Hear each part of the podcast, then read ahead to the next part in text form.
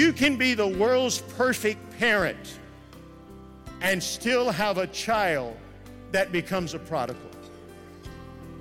So the question is, what did I do wrong? I did the research.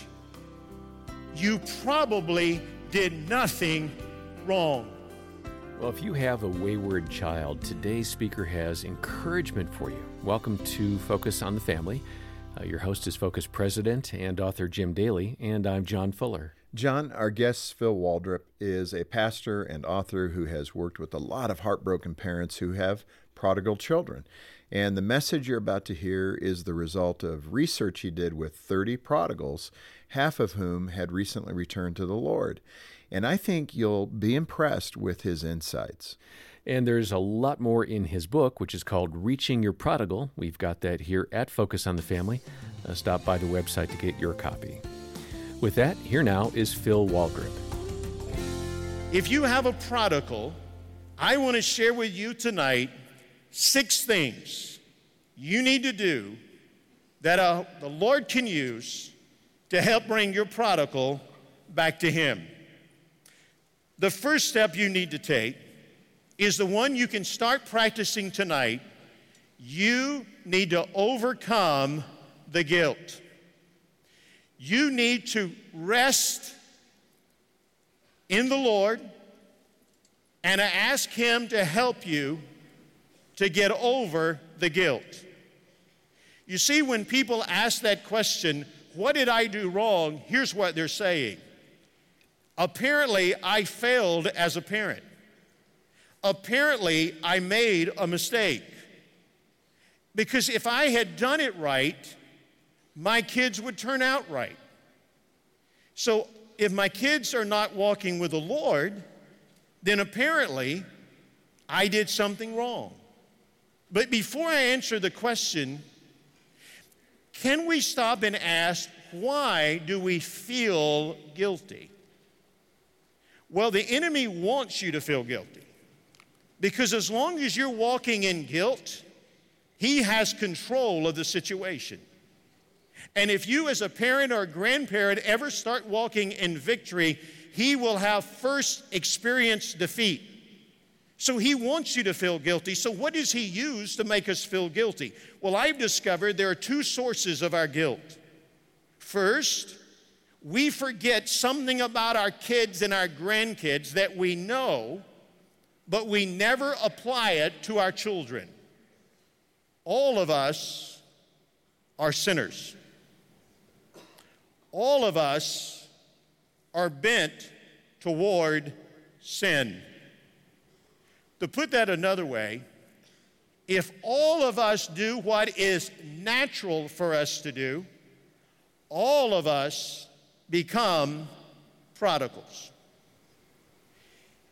It's not taking away from the seriousness to say that when your child chooses to walk away, they are doing what is natural for them to do.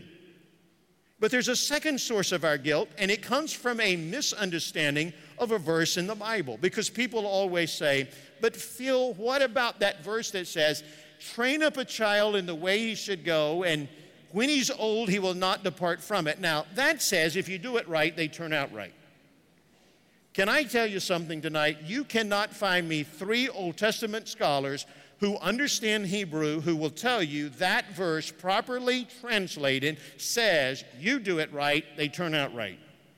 There's a school of thought that if you read books by Doctor Warren Wiersbe, for example, who's a great Bible teacher, he says that Proverbs are principles, not promises.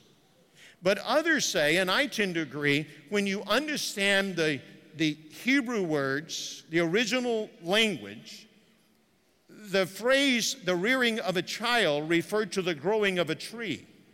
And it has the idea of the bent of a tree, that if a, if a tree was bent in a certain direction, if you applied pressure against it, it would break and it would begin to die, which simply meant nothing about parenting except that if we have children who have an interest in something, if we encourage and train them in that interest, they will pursue it for the rest of their life.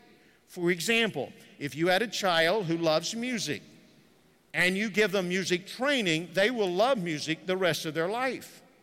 On the contrary, if you have a child who doesn't love music or isn't musically inclined, and you try to force them to love music, they probably will hate music the rest of their life. And I see that played out in my own life.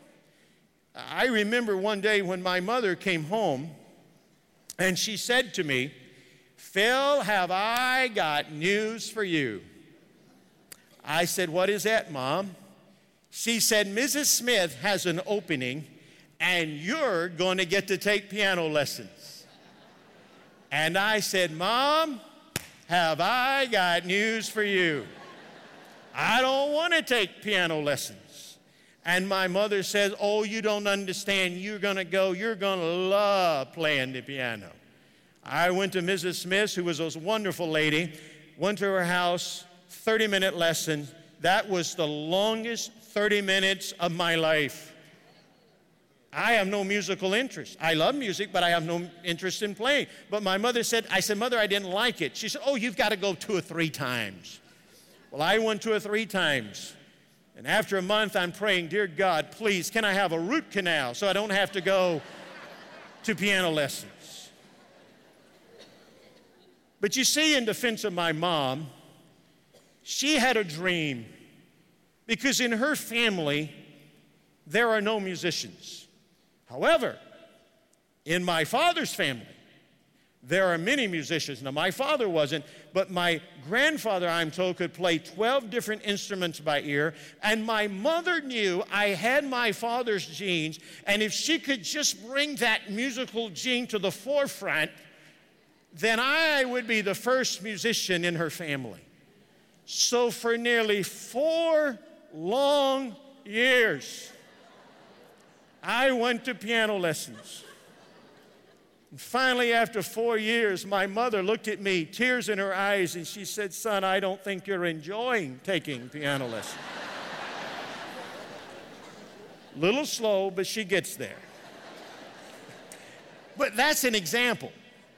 You see, that verse would say to my mom, he has no interest. He's not bent that way, so he's not going to pursue it. On the other hand, if I had musical interest and was taught, I would pursue it. But I said all that to say that verse does not teach if you do it right, they turn out right. If you believe that if parents do it right, their kids turn out right, would you please tell me tonight what God did wrong with Adam and Eve? What did Jesus do wrong with Judas? You can be the world's perfect parent and still have a child that becomes a prodigal. So the question is, what did I do wrong? I did the research. You probably did nothing wrong. So from this day forward, until the Holy Spirit tells you what you did wrong, you must say to the devil, "I did nothing wrong, and I will not feel guilty anymore."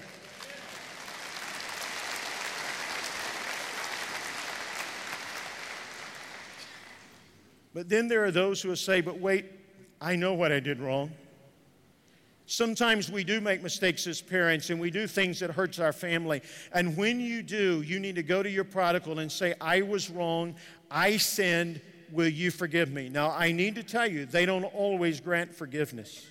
But when you ask for the forgiveness, when you know what you've done wrong, or the Lord has told you what you've done wrong, or even if your prodigal tells you what you've done wrong, don't try to debate it. Just acknowledge and say, "You're right. Will you forgive me?" And when you acknowledge and ask for forgiveness, it removes the barrier and the excuse they can use. But then there's a third thing you must do. You must continue to love your prodigal without conditions. You must love them unconditionally. "Well, now, Phil, I need to tell you, I do love my prodigal unconditionally." Oh, really? Do you have a child tonight that you would prefer I didn't know belonged to you? Do you have a child that you have put your head on the pillow and cried and privately said, God, I wish they had never been born? If so, that's not unconditional love. Unconditional love says, I may not approve of what you're doing, but I love you the same. In the story of that wonderful father in the Gospel of Luke, the son did the, the one thing that hurt his father.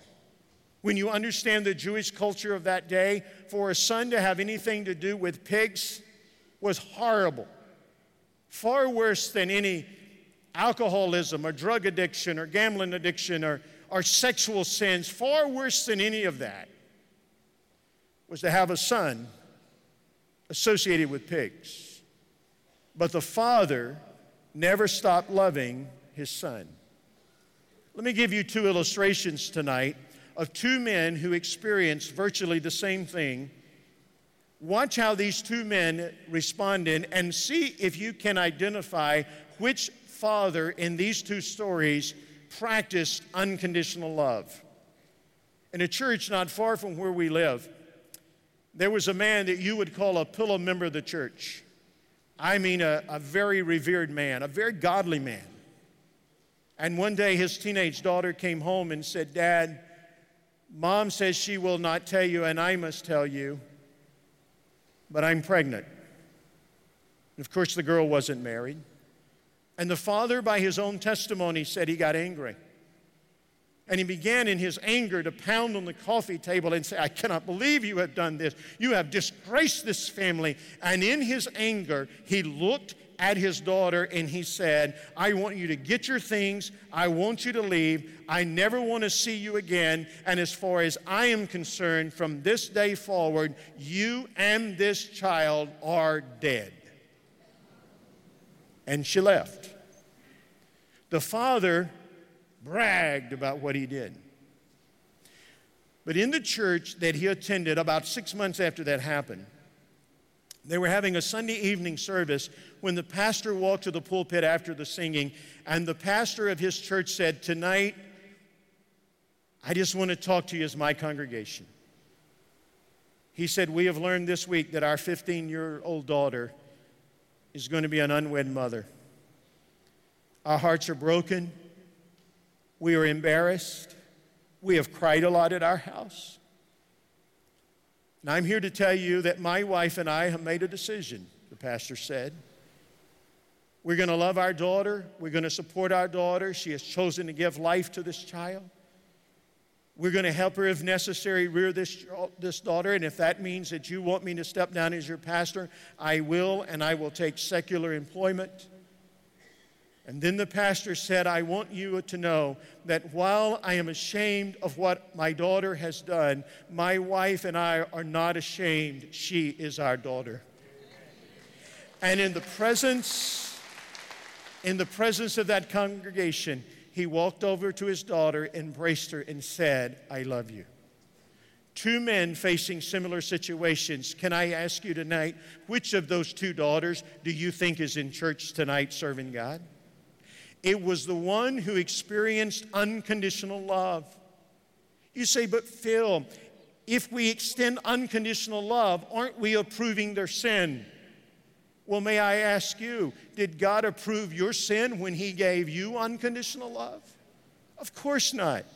And I've discovered the one force that prodigals can't handle is unconditional love. Now, with that being said, I need to hasten to the next point, because this is where many people misunderstand unconditional love, because unconditional love re- loves people regardless. But here's the next point. You must also stop removing the consequences of their decisions. Unconditional love does not say every time they get in jail, I'm obligated to get them out. That's not unconditional love. Unconditional love does not say every time they lose everything to gambling, I've got to go and pay the gambling debts. That's not unconditional love. I believe you can extend grace the first time, but prodigals can become great manipulators.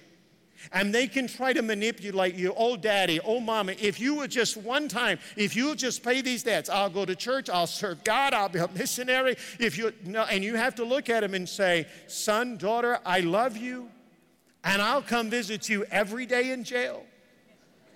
And I'll be there for you to go with you to get counseling for your addictions. But I cannot rescue from the pig pen. So let me cancel you tonight. Stop removing the consequences. When they make bad decisions, let them face the consequences. Let them face what they're doing. They may get angry, they may get upset, but trust me, sometimes prodigals come to themselves when they sit in pig pens for a while. Then there's a fifth thing. Guard your words. Watch what you say. When I interviewed those prodigals, one of them said something to me, and he put it best. He said, you know, Phil, I don't understand my mama. I said, you don't? He said, no. She tells me all the time how she can't stand her preacher. Worst preacher she's ever had. And she tells me all the time how she don't like the music at her church. Why, she said they've ruined the music program at her church. And she tells me all the time how sorry the people in her Sunday school class are, that she's just tired of all of those hypocrites at her church. And then next Sunday, she's in shock when I don't want to go to that sorry church and listen to that awful music and that terrible preacher. You want me to tell you what the devil does when we get in a complaining mode about church? He takes a megaphone and he magnifies it to your prodigal. He does. Now, granted, I'm like you. Sometimes, you know, they do things at church, in our church, and I didn't like it. I'm gone quite a bit speaking, so I'm not there a lot, and every time I go, they move my Sunday school class.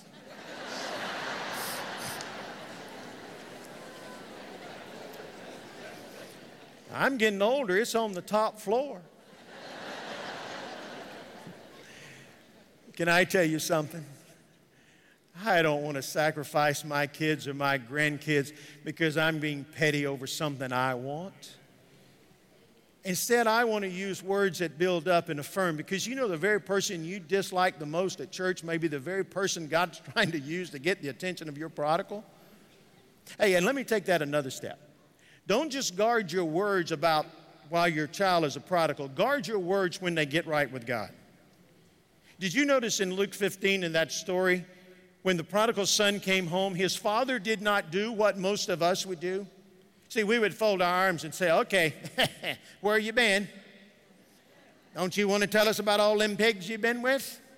And don't you want to explain how you spent all that money? Father didn't do that. The father had enough sense to keep his mouth shut. No, when your prodigal gets right with God, you kill the fatted calf.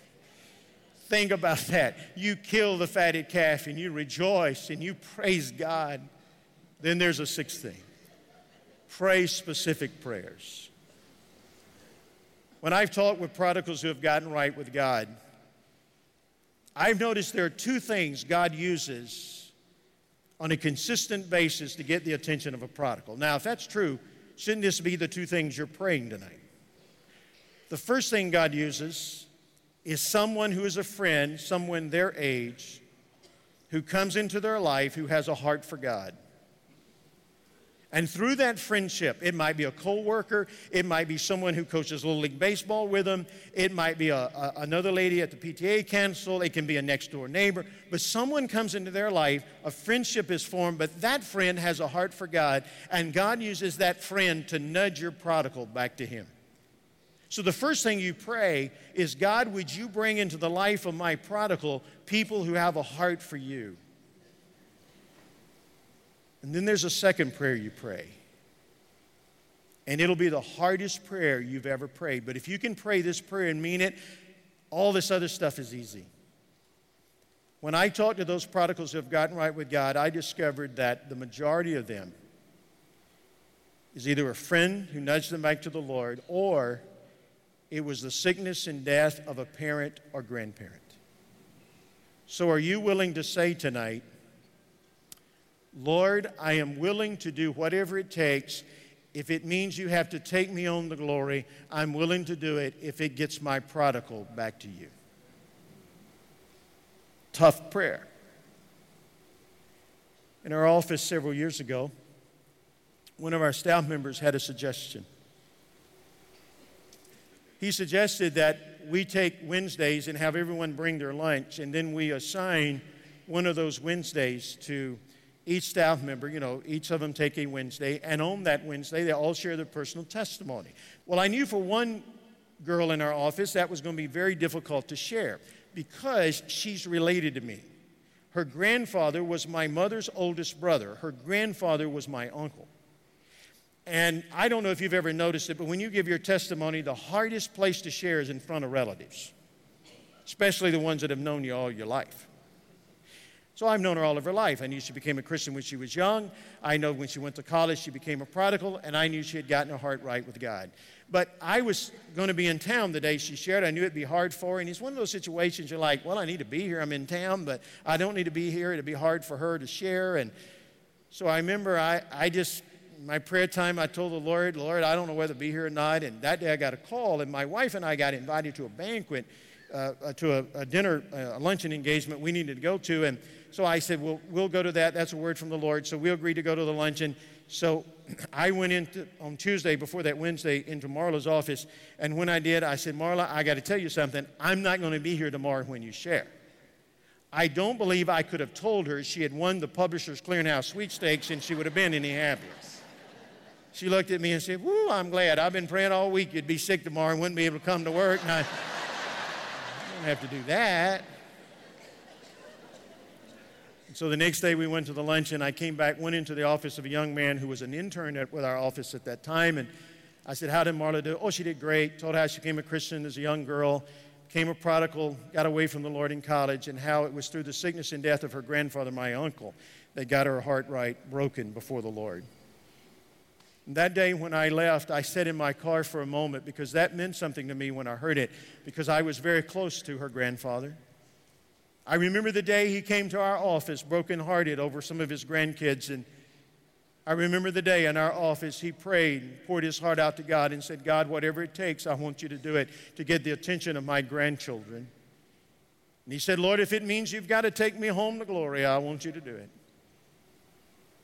Less than a year later, he was diagnosed with terminal cancer, and for two and a half months, he fought through treatment, but then he died. And it was during that two and a half months that Marla got her heart right with God, wrote her grandfather a letter. Her father read it to him on his deathbed. And as I sat in my car, I said, Lord, thank you for a grandfather who is willing to say whatever it takes I'm willing to do. Thank you for that. And then I thought, Lord, wouldn't it kind of a shame that her grandfather never got to see her really grow in the Lord, and her husband came to know the Lord, and he's a deacon leader in their church, and how they're involved in ministry. And I said, Lord, it's just a shame that he didn't get to see that. So I had an idea. Never done this before. I said, Lord, it's just me and you here and nobody else. And I really hadn't thought about this much, but I said, Lord, can I ask a favor of you? I said, Lord, if you are on the streets of heaven today and you see my Uncle Bud, her grandfather, would you stop him and tell him for me that his granddaughter stood today and blessed your name? Would you tell him for me that his prodigal has come home? Would you tell him for me that his prayer and his death was not in vain? Would you, Lord, just tell him for me? You see, I wish I could tell you, boy, there's a surefire way you walk out here, it's going to happen. No, what I've talked about tonight is putting you in a position of strength where you can help your prodigal. I've talked about removing the barriers so that when your prodigal comes to themselves, and they will, it may not be tomorrow, it may be ten years, but when they come to themselves, that young man in Luke fifteen knew he could go home to his father. There were no barriers there, so you remove all of the barriers, but you're in a position of strength and you're not manipulated by guilt. I wish there was a surefire way, but what I'm giving you tonight is hope. I'm giving you hope. But wait, you say, but Phil, what if it is my death that causes my, my prodigal to come back to the Lord? I won't get to see it. Can I ask you something? Wouldn't the next best thing to seeing your prodigal get right with God down here would be hearing about it over there? To one day have the Son of God walk up to you and say, have I got news for you? You know the prodigal that broke your heart, the one you thought wouldn't make it, the one that caused you to cry yourself to sleep, they stood today and blessed my name. May not get to see it here, but you get to hear about it over there. But the good news is tonight that there's hope, and prodigals will come home. Oh, it's so important to have that eternal perspective on our wayward children. That's Pastor Phil Waldrep. It really is, John, and we're almost out of time. So let me just say that if your heart is aching right now, please reach out to us. Our friendly staff would be honored to hear your prodigal child story and pray with you. Uh, that's one of the most important things we can do for you. And if needed, they can request a free callback from one of our caring Christian counselors. And we'd also recommend Phil Waldrep's book called Reaching Your Prodigal, What Did I Do Wrong? What Do I Do Now? And we'll send that out to you for a donation of any amount, and we'll include a free audio download of Pastor Phil's entire presentation. And if you can't afford to give, we get that. We understand. Just call us, and we'll send the book to you, and we'll trust others will help us cover the cost of doing that. It'll be an honor to minister to your family in that way. Yeah, we're here to help, and uh, our number is eight hundred, the letter A in the word family. Or we have the link in the episode notes so you can donate to the work of Focus on the Family and request your copy of Reaching Your Prodigal. And as Jim said earlier, when you buy the book from us, we'll include a free audio download of the entire presentation from Pastor Phil so you can easily listen again or share this great content with a friend. On behalf of Jim Daly and the entire team, thanks for listening to this Focus on the Family podcast. Take a moment, please, and leave a rating for us in your podcast app and share this episode with a friend, won't you? I'm John Fuller, inviting you back next time as we once again help you and your family thrive in Christ.